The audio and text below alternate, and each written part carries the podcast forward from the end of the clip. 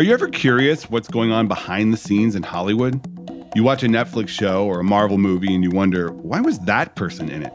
Why did this movie get made? I'm Matt Belloni, founding partner of Puck News, and I'm covering the inside conversation about money and power in Hollywood. With my new show, The Town, on the Ringer Podcast Network, I'm going to take you inside Hollywood with exclusive insight on what people in show business are actually talking about. Multiple times a week, we're going to bring you short, digestible episodes featuring some of the smartest people I know, breaking down the hottest topics in entertainment to tell you what's really going on. Follow The Town now and listen on Spotify. You could spend the weekend doing the same old whatever, or you could conquer the weekend in the all-new Hyundai Santa Fe. Visit HyundaiUSA.com for more details. Hyundai, there's joy in every journey. This episode is brought to you by Hotels.com.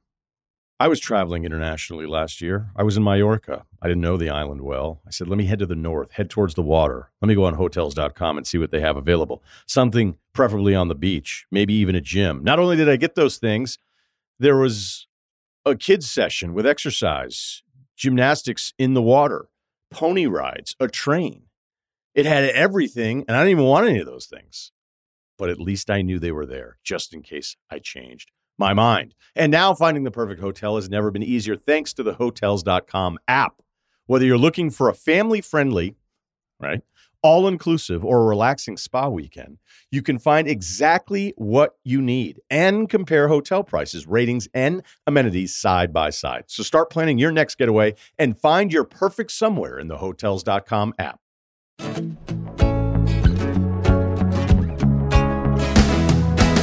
All right, welcome back, you guys. It's an honor to have this gentleman on my show. Man, guys, he's made so much good stuff.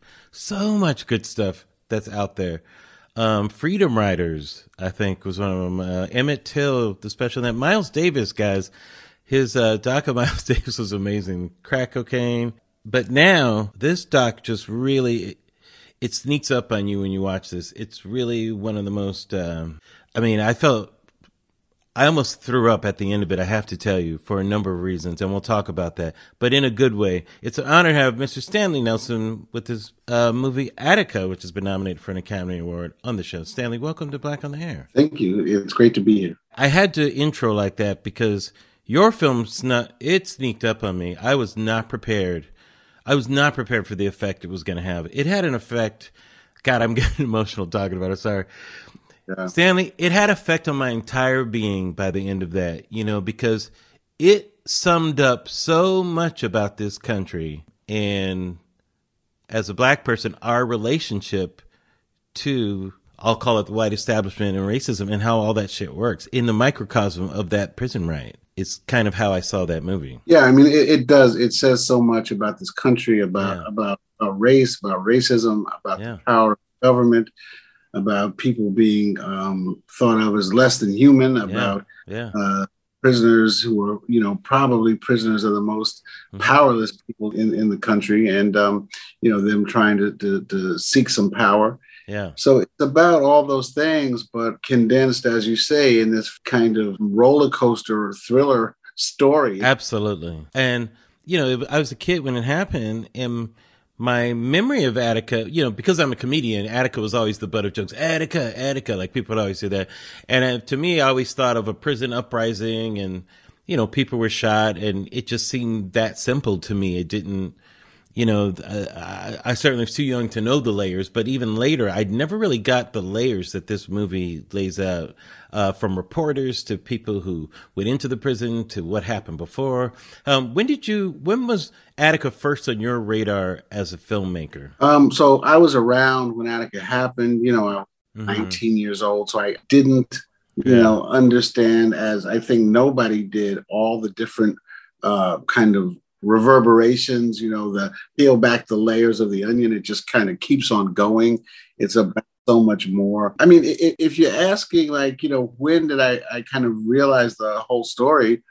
It was when, you know, we were making the film, you know, and, and we just kept, you know, it just kept getting deeper. And at its core, it's these prisoners who rebel and are in the yard but then it goes all the way up to you know uh, the president of the United States. Why did you want to do a film in Attica? Was was it your idea or was it a, did it come about from a different way? No, I, I had been thinking about for maybe 30 years, you know, in the, in the back of your mind, you know, the, oh, you know, one day I'd like to do. Mm-hmm. And uh, maybe three or four years ago, I, I, just realized that, you know, the guys were getting old, you know, it was almost 50 years later, but that because so many people, so many of the prisoners were so young, you know that they would still be you know for for historical documentaries you know we say they, they still be just 70 you know they'd be only 70 75 and, and they would have great memories and now would be the best last chance of, of really getting their stories so that's mm. when kind of started putting my energy in, into making this film you know that is interesting because when you see something like attica it feels like it takes place like almost in a parallel universe. you know, like those people can't be around anymore. They must all be dead, right? And so it's another shock when you get to hear from the prisoners firsthand and the people who were directly involved because it really wasn't that long ago. It's like it's been 50 years now. Yeah, it was. It's 50 years. Um, 2021. We actually premiered at the Toronto Film Festival uh, 50 years to the day of the first day of the riot. So we we we premiered September 9th, 2021, which is the exact 50th anniversary. But you know, I mean, so we thought that that we could that we would find, um, you know, there were a thousand guys in the yard. So we thought we would find some guys who were in the yard. I mean, and we have great, incredible voices. I mean, they were incredible. But also, we found um, what's called the observer committee. You know, people right. observers, and they were a bit older but yeah. they're incredible. We found, you know, news people, including John Johnson, who was a big deal in New York. I mean, for anybody, you know, he was I kind of the first Johnson, black yeah. reporter and had this afro, you know, you know, and so John Johnson, yeah. uh, you know, went in and he was he was he's incredible in right. the film. And uh, yeah, and then the hostage families who you know agreed to to do interviews with us, who are just you know heartbreaking because you know they're are being held hostage and in the end are are treated uh, just like the prisoners uh, when Rockefeller sends um, troops in to take back the prison. Yeah, this is one of those stories from a cinematic standpoint. You're not sure who to root for in the beginning, but you damn sure know who the villains are by the end. you know. because, you know, people are in prison. You don't know what they're in there for. Are they murderers? You know, what you know, maybe a couple of innocent people or whatever, you know. Like even some of the people in there said, you know, at nighttime we're out in this yard. I don't know if the guy's a sociopath next to me. I don't know what's going on. You know, how can you even pick leaders in a situation like that? Now, how did the uprising, did it just start spontaneously or have people been talking about this? Yeah, it, it was really kind of a spontaneous incident that had background. So, mm. you know, the prisoners in Attica were being mistreated. You know, um, from from big things to small things. Small things like mm-hmm. only given being given one to- roll of toilet paper a month to beatings, you know. And if if if they reported the guards, then they were sent into solitary and beat again. So mm-hmm. it, it, was brewing, and then. Eh, we, we kind of set the stage in the film. You know, it's the time of the Black Panthers, and they're being imprisoned, and, and you know they're um, starting to gain um, advocates in the in the prison and the young lords, and then George Jackson, he's out in California. Uh, in San Quentin, and and he's murdered in San Quentin, and that was kind of a breaking point uh, for prisons all over the country because, in, in many ways, George Jackson was an idol uh, yeah. of prisoners, and when George Jackson is murdered, they go on a hun- hunger strike, and I, I, love the the piece where one of the hostage families, uh, one of the guards' families, uh, says, you know, that my father came home and they had complained. You know, they had complained to the the, the warden and, and others in the prison that something was going to happen.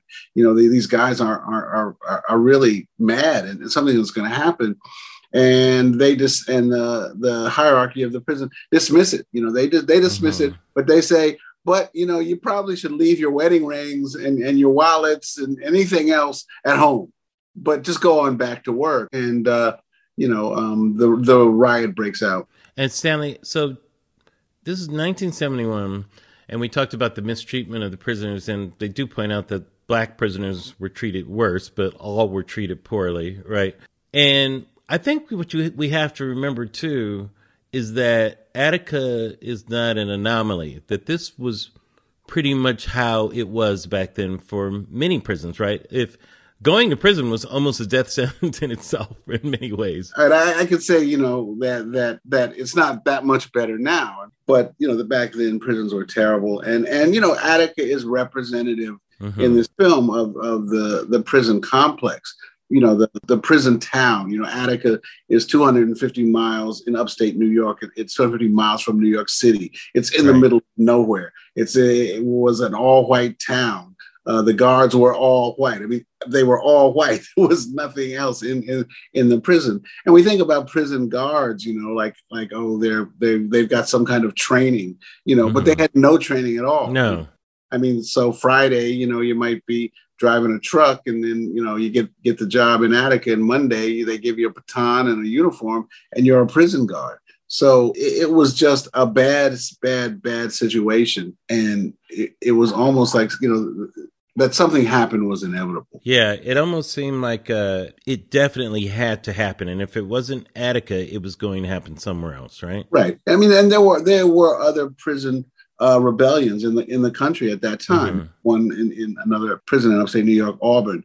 But the difference in Attica was that they had these hostages and they held the prison for five days. Mm. And that it really important for us is that the first day the prisoners said oh, when they got when they took hold of the prison, they said we want the media to come in. You know, we what we want the media, we want the cameras because they mm-hmm. wanted transparency. They wanted the the world to see it, and they thought that they would have a certain amount of protection if the mm-hmm. whole thing was filmed. So, who shot the footage that we see of inside the yard primarily, and how did you get a hold of that footage? Yeah, so there's there's there's three kind of different pieces of footage use or, or, sources. So the news cameras come in at, at, at, the invitation of the of the of the prisoners, uh, and that at that point that's ABC, CBS, NBC, and some of the Buffalo stations. So they're filming, and, and you know I, I have to say that that at th- this point these are kind of the last days of the news shooting on 16 millimeter film. It looks like a feature film. I mean, it's like yeah, yeah. It's unbelievable the look, and and also the camera people had to had to be highly trained. So they're they're in there and they're shooting and, and it's beautiful. Then uh, New, the New York State was shooting black and white early video footage. They had this thing called a Portapak, which was like the first iteration of home video. And for some reason, the, the, the prison had these cameras. And so they're up in the tower in the catwalks from the very beginning. So they're shooting while the prisoners are still taking over the prison and and they're oh, shooting wow. every every day. They're shooting, and they're the ones who shot the takeover of the prison. The guards right. shooting, the guys crawling through the latrines and the mud and that horrible, horrible stuff. Um, right. And one of the most amazing things for us is not only were they shooting, but I, I think they didn't know how to turn off the camera mic. Wow. So the hot mic situation. Yeah. You know, this is the that's the biggest, blackest, ugliest Negro I've ever seen. And one of the ma- most amazing things for me as a filmmaker, they're they're kind of far back, you know, so they're shooting and they don't have a telephoto lens. So they take the rifle sight off the rifle mm. and they put it in front of the lens and they're shooting through the rifle mm-hmm. sight. So you see, um, you know, the, the, the things that they're shooting, the, the prisoners in the crosshairs of, of the mm-hmm. rifle sight. So that's, wow, that's just, you know, chilling, you know, when you, when we think about how, how the thing ends up. And then the third yeah. thing was that, um, uh, a lot of the, the, the still pictures that we used uh, were right. evidence used as evidence um, in the suit in the 25 year suit that happens after after years the taking later. of Mm-hmm. Yeah, a woman named Liz Fink, a lawyer who worked for 25 years, a lot of it pro bono um, with the prisoners, um, and she had collected a lot of pictures and files and everything uh, to use as evidence, and that's where some of that stuff came from. Yeah, there were a lot of moments that were, you know, very important moments in this, like even from a storytelling point, but the the initial moment with the guard who's kind of ambushed, I guess is the right term, and uh, he's he's beaten by the them, and it's interesting to hear the the people from a contemporaneous standpoint still having that feeling where the guy said, "I just had to beat a cop," you know, I just had to. I had to beat the shit out. I mean, you know how many times he's probably been beaten so many times, you know, just couldn't wait to get it. But like, it's so sad to me. Like, I feel like those people probably couldn't even help themselves. You know, like that kind of attack on somebody. I, I, I can imagine the spontaneity of that, and you're. It's almost this, ugh, like this uh, expression that just had to happen. But unfortunately, was one of the worst things to happen in terms of what was going to happen later. Yeah, I mean, it, it, it's it's incredibly sad that that the day that they took over, uh, a guard, you know, Billy Quinn was beaten so badly that he was taken to the hospital and on life support uh, for the first three days. But on the other hand, it was part of the organization that the prisoners finally came to that no more guards were beaten and, and that they mm-hmm. realized that for them to survive, they would need to protect the guard, and no guards were harmed, and they were very careful about that. The Muslims, Muslim brothers, you know, were given responsibility for keeping the guards safe, and the and the guards were kept safe. But we knew, you know, going into to the film that one of the the turning points for us as storytellers was uh, the third day when Billy Quinn dies. He's in the hospital, but once he dies then the the prison system, Governor Rockefeller, the prison system becomes much more unbending and unwavering that you know they will not give the prisoners amnesty. And the prisoners become much more focused on amnesty because they honestly feel that they could all be tried for murder or because nobody knew who actually mm-hmm. you know um, uh, did the beating with Billy Quinn or they could be, you know, they could take the leaders. Okay, you're the, you're the leader, so you're responsible, and they would be tried for murder. So the big issue then becomes amnesty, and the two sides are just butting heads. You know, one side refuses, and the and the other side just keeps saying, well, they want amnesty. Yeah, it's very interesting when they were first like starting those negotiations. And the warden, you know, I think it was the warden, whoever it was, like, were they, were they at all serious in the beginning, or at least looking to find places where they could compromise? Do you think there was a chance it could have ended without the violence in the beginning before the officer died? Oh, definitely, definitely. I, I you know, they, they, had thirty demands.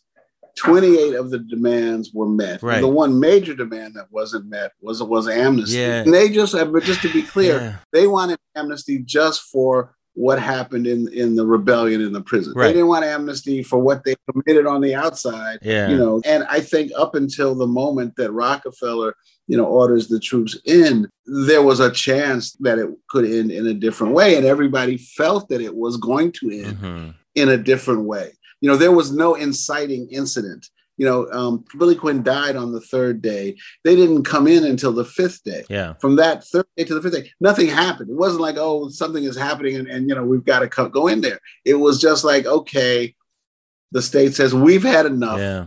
We're, we're gonna, you know, okay, you prisoners think you're so bad. You know, we're not gonna negotiate anymore. We're just gonna mm-hmm. show you what we do. And they did it. Like, how soon did this get the attention of the country?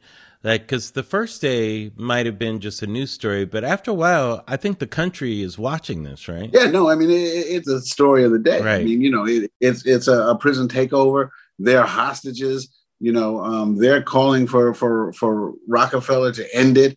Um, you know it was it was a huge huge news story um, that that unfolded day by day. And and one of the things while we were making the film we realized that you know the the if we if we did a day structure you know day one day yeah. two every day was different and it's kind of like a thriller because every day is different you know from from the exuberation as one of the the former prisoners says you know the you know the exuberation of the first day just being outside yeah. and having some power to just despair when Billy Quinn dies.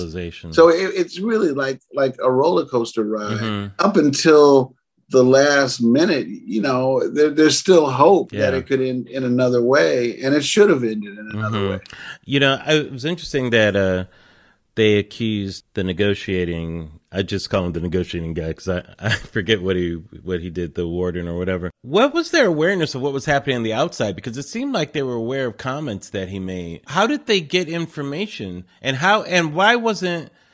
This sounds like an odd question, but you would think the outside would cut off their ability to get any information. Right. Well, they had a TV. You know, they oh, had okay. a TV out in the yard and, and they were watching. Oh, That's one of the great right. moments in, in, the film for, for me is is you know Oswald who was who was the warden the, the, the prison commissioner That's- in, right, New right, York. State. You know um, they say to him on the second day, you know, like you're saying one thing to us and you're Yeah, saying exactly. when, when you when when when you go outside the walls because you know in a clip that that that they saw you know he says oh the, the oh they want the world. They want everything. They're you know they're crazy. And and then he comes back and then starts negotiating. They're like wait a minute. You know like you're you know you- you're acting like you're on our side but we we see you on the news you know? Mhm. like you know we're not stupid. It's, it's kind of a, a great moment. But but also i mean one of the things to a certain extent you have to understand that because they had 40 hostages they could call certain shots you know in the beginning, especially. yeah, right. they could say, you know, we leave the, you know, leave the electricity on so that we can we can have a TV so we can see what's Mhm. going on. Um, and and uh, Oswald, you know, to his credit, at least at first, was trying to negotiate this thing to a peaceful end. Yeah, it seemed like maybe there was awareness that said, "Okay, we fucked up. We treated you guys horribly. we'll we'll have all right, maybe half as many uh, unlawful beatings. How about that?" Two rolls of toilet paper, you know, give you two rolls of toilet paper. Exactly. Do you know how did they get the hostages? Because they had guns, though, didn't they? No, they don't. Oh, they didn't have guns. prison guards, uh, at least at Attica, you know, and I guess most of the time don't have guns because you could easily overpower, you know, one guy, you know, he's he's standing in the lunchroom, you take five guys, you overpower, Mhm. and now you have a gun. you know, and so they did not have guns, the guards in, inside the prison. hmm Was there any cooperation that was authentic between the white prisoners and the prisoners of color? When I watched your film, there was a couple of shots where it looked like, yeah, we're out here, but I don't know if we're a part of this. you know, what was your feeling about that? You know, you know they, they were united as prisoners you know you see white guys and, and they you know are raising their fists and yelling before the rebellion you know that's one of the things that that happens in prisons you know is they're separated people are separated and you see you know uh, the white prisoner talks about the fact that that's that's the way the prisons were run on purpose. You know divide and conquer. he's given more food and better food because he's white you know? And and uh, you know that Mhm. that's a prisoner named al victory. And his interview is just is just incredible because he says It really you know the black guys are saying this this place was racist. And he says yeah it was racist. I I got treated Yeah. better because I was white, and and that's no doubt, you know. And he sa- he says, you know, goes on to say, you know, I feel bad about it now, but that was the way to survive. You know, you had to survive in there. Yeah. so so that the prisoners were were were, were kept apart and, and kind of pitted against each other you know by race. There was a thing that, that that we didn't include but like on the 4th of july they would get ice you know like they would get to drinks with ice. Like that that was a big deal.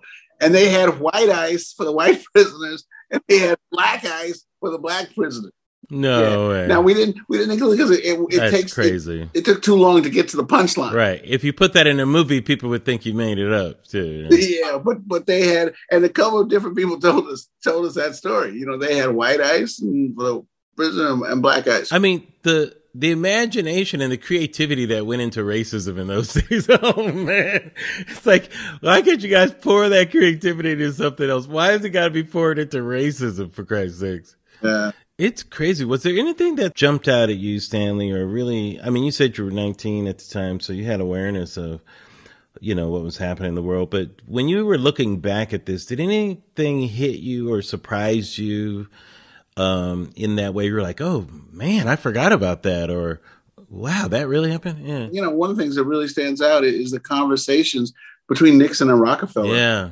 that's surprising. Those are from you know the, the Nixon Presidential Library. You know the, the the audio tapes that we use are, are, are you know between Rockefeller and Nixon. And uh, after the retaking of the prison, and 39 people are murdered, including you know nine guards. Nixon calls Rockefeller and congratulates him on what a great job he did in taking back the prison. You know, and and I think it's like the you know um, one of the single um, worst days of violence uh, perpetrated by the government of the United States, you know, besides the Indian Wars, besides the slaughter of, of, of Native Americans since the Civil War. I mean, you know, 40 people died.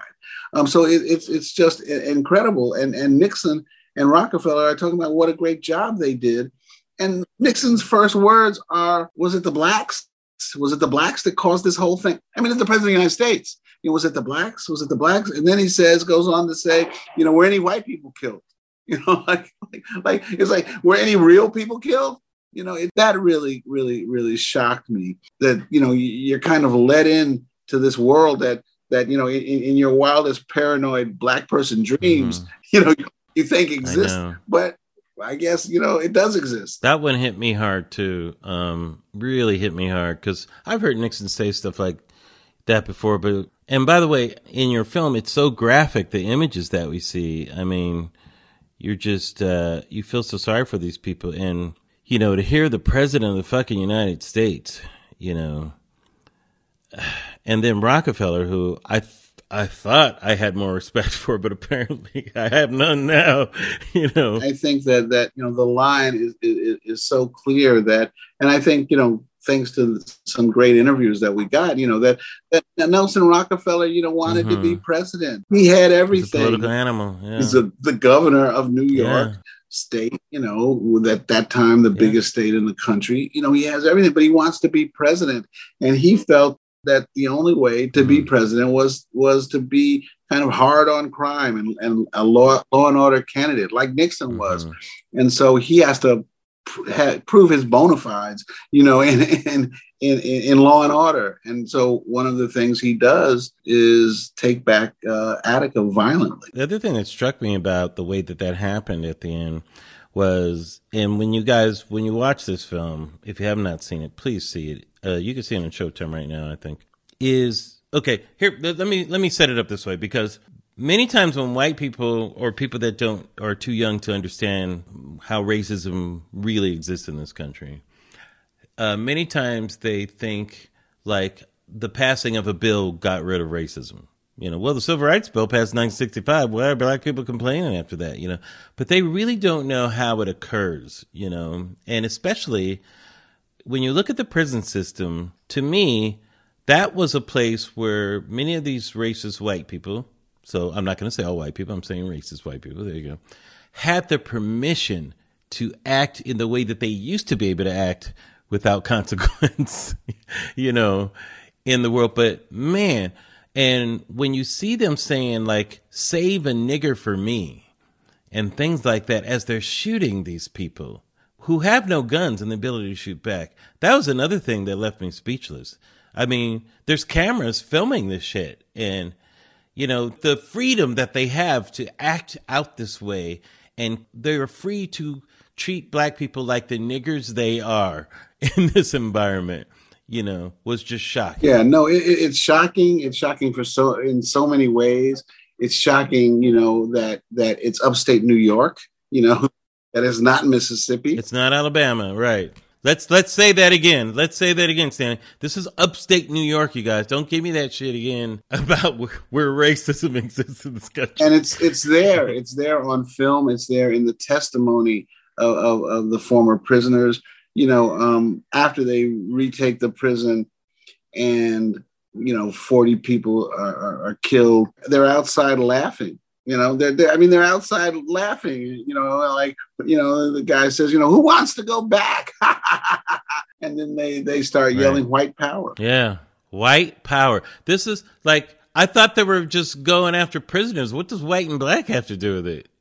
Like yeah, white yeah. power um, is what they're saying. So there's so many subtexts in in the film, and and I think that the reason why yeah. the, the, film works because it, it it is it is a film about race and it is a film about you know um, you know the unruly blackness and, and how dare these prisoners you know um, take over this prison and demand anything and and we'll show them we'll show them that they can't demand anything that that they have no rights at all and and uh, this the, the crazy thing about it is they go in they they sh- first shoot gas. So you know to knock people out and knock people down.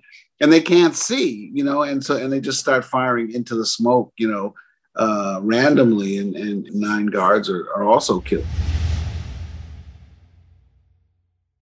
This episode is brought to you by atlassian. Atlassian software like jira confluence and trello help power global collaboration for all teams so they can accomplish everything that's impossible alone. Because individually we're great, but together we're so much better. Learn how to unleash the potential of your team at Atlassian.com. A T L A S S I A N.com. Atlassian. Tap the banner or visit this episode's page to learn more. This episode is brought to you by Anytime Fitness. We're not all professional athletes, but we all have health goals. That's why Anytime Fitness gives you access to personalized plans and support from a coach. Plus, you can track your training, nutrition, and recovery progress with the Anytime Fitness app, just like the pros. With 24 7 access to more than 5,000 gyms worldwide, get more from your gym membership. Visit AnytimeFitness.com to try it for free today. Terms, conditions, restrictions all apply. See website for details. This episode is brought to you by Jiffy Lube. Cars can be a big investment, so it's important to take care of them. I once got a car that I started out with 25,000 miles on. I got it to over 200,000 miles because I took care of it. You know how you take care of a car? You take care of the maintenance, the oil, the brakes, all that stuff. And if you don't, you can have a car just completely fall apart. When your car needs maintenance, head to Jiffy Lube. They provide automotive excellence at speed. Get your oil change, brakes checked, tons of other multi care services. It's all done by expertly trained technicians who actually care about taking care of you and your car. Jiffy Lube, car more. To find coupons and start an instant online estimate, visit jiffylube.com. Was the treatment of the prisoners ever covered in the press at the time, or was it just the other way around? No, I mean, I, all, as, right? as I remember it, it, was, it and, and that's one of the reasons why I wanted to to make this film. Mhm. I, I, wanted, you know, like okay, so why did they rebel? Like exactly why did they rebel? Right. Because it's almost like we feel like, and and I was guilty of this too.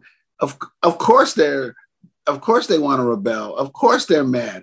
They're they're in prison. they're supposed to be mad. You know, Right. um, but it was much more than that, and and and they, were- as they say over and over again in, in in the film, and as the observers, you know, there was a observer committee that goes in, uh, say over and over again, you know, they just wanted to be treated like human beings. Right. Sure, they're they're incarcerated, and and nobody said, you know, we're not, we don't want to uh, serve out our sentence, but they wanted to be treated like human beings. yeah, because in the George Jackson situation, he was trying to escape prison, I believe. But you know, I mean, the the cra- uh, the craziest. I mean, you know, George Jackson was accused of smuggling a gun into the prison in his afro. In, his afro, yes, yes, exactly. In an a- wait, not in his afro, in his afro wig. yeah, right. I, I, his afro wig was what he was accused of, uh, yeah, who knows? and got life in prison for like stealing seventy dollars or something like that. Gas station robbery or something like that. Yeah, it's crazy. It's funny when you think about the Black Panthers at that time, and in the film, I think it's Bobby Seals. Does he visit them? And but they're kind of disappointed by that. though. Yeah, Bobby is it does doesn't really do anything, and and you know one of the reasons why why you know I felt that that scene was was really necessary was because you know, so Mhm. many people know Bobby Seale came. You know, if you know anything about Attica, you know, oh, didn't Bobby Seale come? yeah, he couldn't get him out. we, we wanted to be impeccable. We, we didn't want to be able to say, well, why did you why didn't you put that in? You know, but so so we put it in. But you know, I mean, I think that uh, at, at the time, you know, you're talking 90, 1971, the Panthers were starting to fall apart, you know, and they weren't what they were.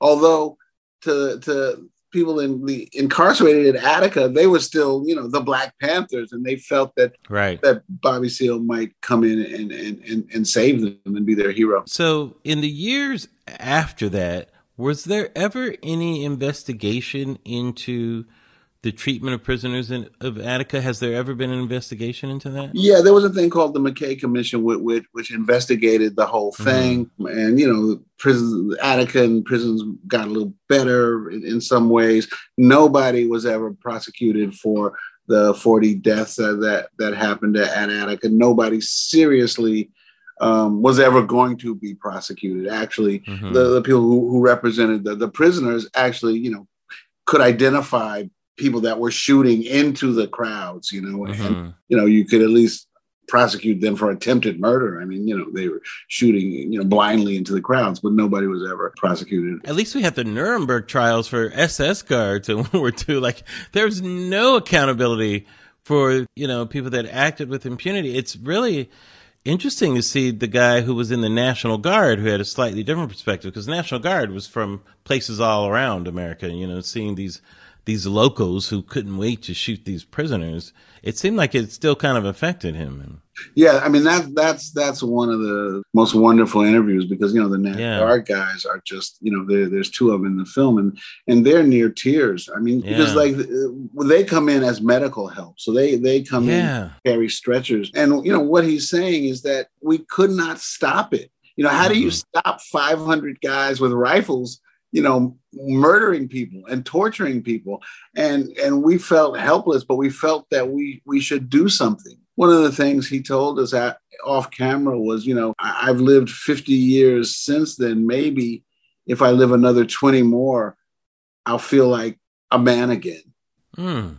You know, um, because it just, you know, I mean, it, it, it's that it's that situation where you see a great wrong being done, but you cannot figure out how to do anything to stop it, and and that's the the position that that the National Guard is in, and I, I think they add something really um, important to the film. Absolutely. And these are these are two white guys who who aren't on anybody's side who who go Mhm. into the prison kind of for, for medical help and see mm-hmm. the slaughter and the torture after the prison was taken. Yeah, the torture that happens afterwards is crazy. That's what I mean. Like, I just don't know how that gets to go by. You know, I mean, I know, but you know, it just makes your head explode. Yeah, I mean, I, I think one of the things too is you know it's so visceral. I mean, they they filmed it. You know, they I they know. That's just that's what I mean. Like the Nazis, they recorded everything. they film go when they go in. They film them shooting and killing people. They shoot. They film the gas being They're dropped. proud of it. they film them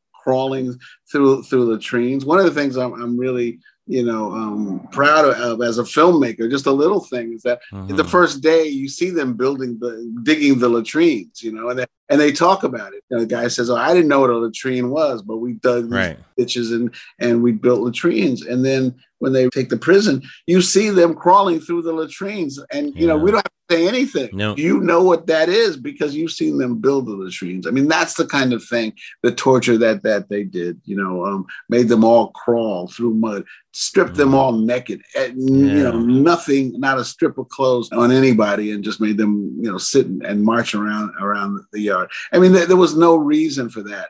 And that's Yeah. one of the, the things that one of the National Guard says. You know, the prison was t- was was retaken. There there were there was no resistance. You know, um, Yeah, the and, and the and the torture just kept on. And that's why, you know, for the audience listening, I compare it to what the Nazis did because they made these prisoners take all their clothes off in the prison yard. And they, this is shot on beautiful color stock film. you know, Beautiful. beautiful color stock film. And you're looking at it going, what the fuck? Like, who thought this was the right thing to do? And I swear to God, it looks like they're going into the showers at Dachau, you know? or at Auschwitz. You know, that's what it reminds you of. They you make a analogy to slave ships, but my God, you know, in contemporary times, how does this shit happen right here? And it's it's treated like it's just it's behavior that's supposed to happen. Yeah, I, I mean, it, it was it was a thing that was out of control. There was no plan. That's one of the things that that really struck me. You know, there it, it's not like when they retook the prison, the plan went awry. You know, there was no plan. Mhm. The plan was to drop smoke, so incapacitate the prisoners, and then start shooting. I mean, there was no plan to retake the prison in any peaceful way. Yeah, and you know, many people have talked about how the prison system in America, you know, the relationship to slavery, the prison industrial complex, and many people have blasted that as over the top. But when you see this, you understand that connection. Because the retribution that these people take on these prisoners is exactly what the slave master did to runaway slaves. exactly that type of behavior. And that's what I mean. Like, there's no reason you punish these people or whatever, but this is outside of the law. This is a different relationship. This is that slave master relationship. Sorry, Kunta, your foot is getting chopped off now. you know, the law is not a consideration right now. And you are not in the United States of America right now either. You know, you are in this prison system. Right. I mean, and that, that, that is, it's not enough to just take back the prison. Right. You know, these prisoners have to be punished and have to be humiliated and punished uh, right now in the most cruel and insane way that we can think of. You know, another irony in this too is, you know, you so you had the hostages, the white guards, and then you had their families, who of course have experienced the loss, and you spoke to some of those people. When did those people get it that their fathers were killed not by these prisoners, but by the guards? Like, was, did, was there an understanding of that, or is it still like, is there hatred towards the prisoners? Yeah, I think families occupy a, a very kind of strange space because they're not in love with the prisoners, you know, who No. took the prison and took the hostages, no. but they're not in love with the state who went in firing randomly and killed in, in many instances, you know, their loved ones. So they're kind of in this middle position. And I just really, you know, my hat's off to them and I admire them so much in speaking so honestly to us in, in the film because that that's another dimension that just you know really sets this film apart i Mhm. think that you know we talk to the people in attica and first they talk about the town of attica you know an all white town that that's a prison town you know where where everybody works in the prison and that's how they get their livelihood and then uh, as as their their men get h- held hostage you know just the worry and the fear and what's going to happen and then you know at, at the end you know we see people break down 50 years later from when they talk about how they found out that their fathers and husbands were actually killed Hmm. And of course, the probably arguably the most uh, I don't know if heartbreaking is the word, but you know when you look at this through John Johnson's eyes, you know as the reporter, the young black reporter, the position that is he in. What was it like talking to him? Uh, it it was in, incredible, you know, because he's incredibly he's he's incredibly passionate about this, you know. But just like everybody, these are amazing interviews. But sometimes we just ask people one question, They just go and go and go. right? You know, Right. um, and and so many times, you know, people have not had a chance to really talk about this thing, you know, and and so we wanted to find prisoners that that you know might not have been the leaders, but were, were just there Mhm. and and had not had been, had a chance to talk about it. And John Johnson, of course, you know, he led, led an illustrious career after that. So you know, he's probably talks about a lot of stuff, you know, but to really give him a chance to really talk about uh, what happened at Attica and what he saw and what he felt from the beginning, where he says, you know, he's very clear, you know.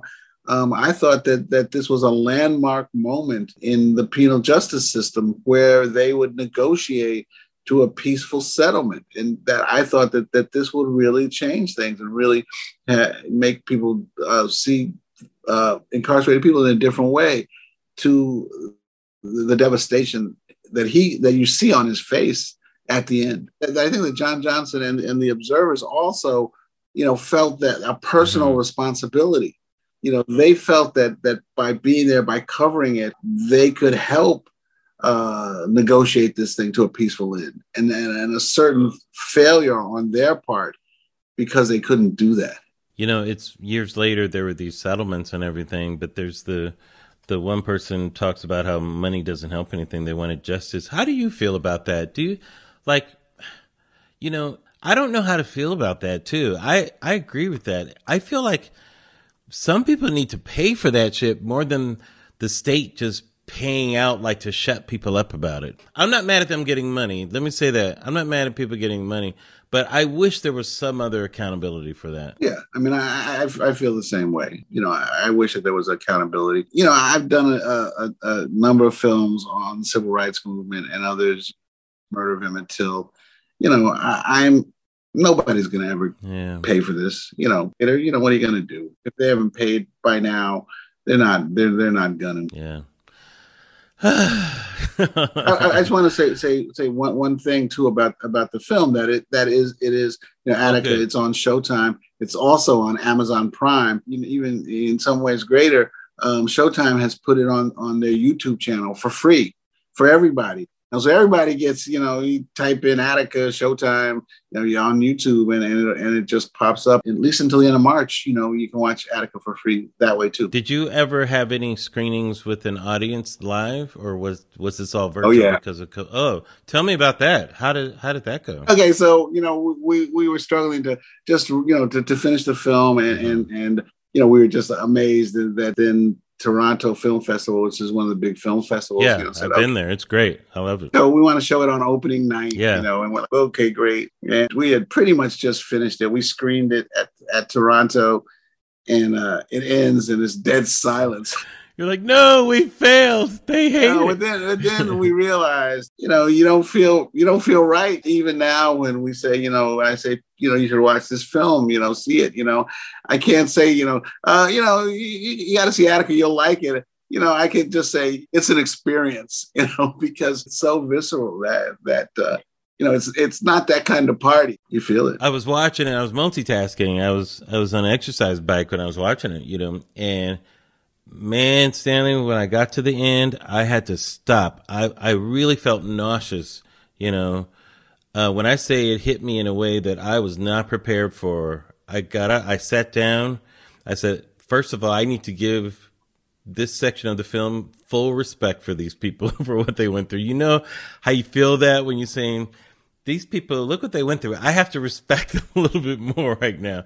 That's what I felt. I think people really, really need to see these, this film, and I wish I could see it in a in a theater because I'm sure even on a big screen, especially when you get to the end, it's got to overwhelm people. I would think. You know, here's what I believe: people, honestly, they don't really experience what real human brutality really is. You know, we get glimpses of it and that type of thing. And sometimes we see it, but it's usually cloistered away in some neat little box like World War II or whatever. But when you, like when we talk about war and that, we hear about drones and that, but to see real human brutality, what is it? And it's, and by the way, human brutality is not a one off. We're talking about thousands of years of human brutality. When you see it up close, man, it has an effect on you. You know, the the last half hour of the film you know, it just kind of keeps going and going. And you think, you think yeah. that, okay, you know, they're made to crawl through mud. Oh, but, you know, they're, you know, like they now they have to crawl through latrines. And then they torture Big Black. And then they, they chase down, uh, uh, uh, Barkley and, and, murder him. And then, you know, it just keeps on going and they make them run over glass and beat them. And then, then we go to the guards uh, families who who are just devastated, and then Nixon is congratulating. You know, it's just like it's like whoa, you know, like it just kind of keeps piling on. But that's that that that's the story that that, that we have to tell, and, and a lot of you know we, we, we took a lot of time and a lot of care, you know, with that. Or there were some images that that we did not use. The, you know, the beautiful color pictures. We uh, screened it at, at, Toronto. One or two pictures were like we were like, oh God, no, no, no, no. And we went back and kind of switched those pictures out because they were just they were really too, too much. It's too much. Yeah, man. especially when you see them on a big yeah. screen. You know, it's like oh. Yeah, yeah, yeah. You know. Well, Stanley, thank you so much for being here. Like I said, it's a very important film. Guys, let's all I'm crossing my fingers for you at the Oscars. You know, it's great filmmaking and it's an amazing film. So go see it. It's on Amazon Prime. It's also on Showtime if you happen to have that, and it's on YouTube for your kids because I know your kids like the YouTube. Everybody can find it. Well, I look forward to your next adventure, Mr. Nelson. We'll be. I don't know. Thank looking you. forward to. Thank you for being here, Attica. You guys, go see it. Thank you so much, sir. Really appreciate it. All right. Thank you so much.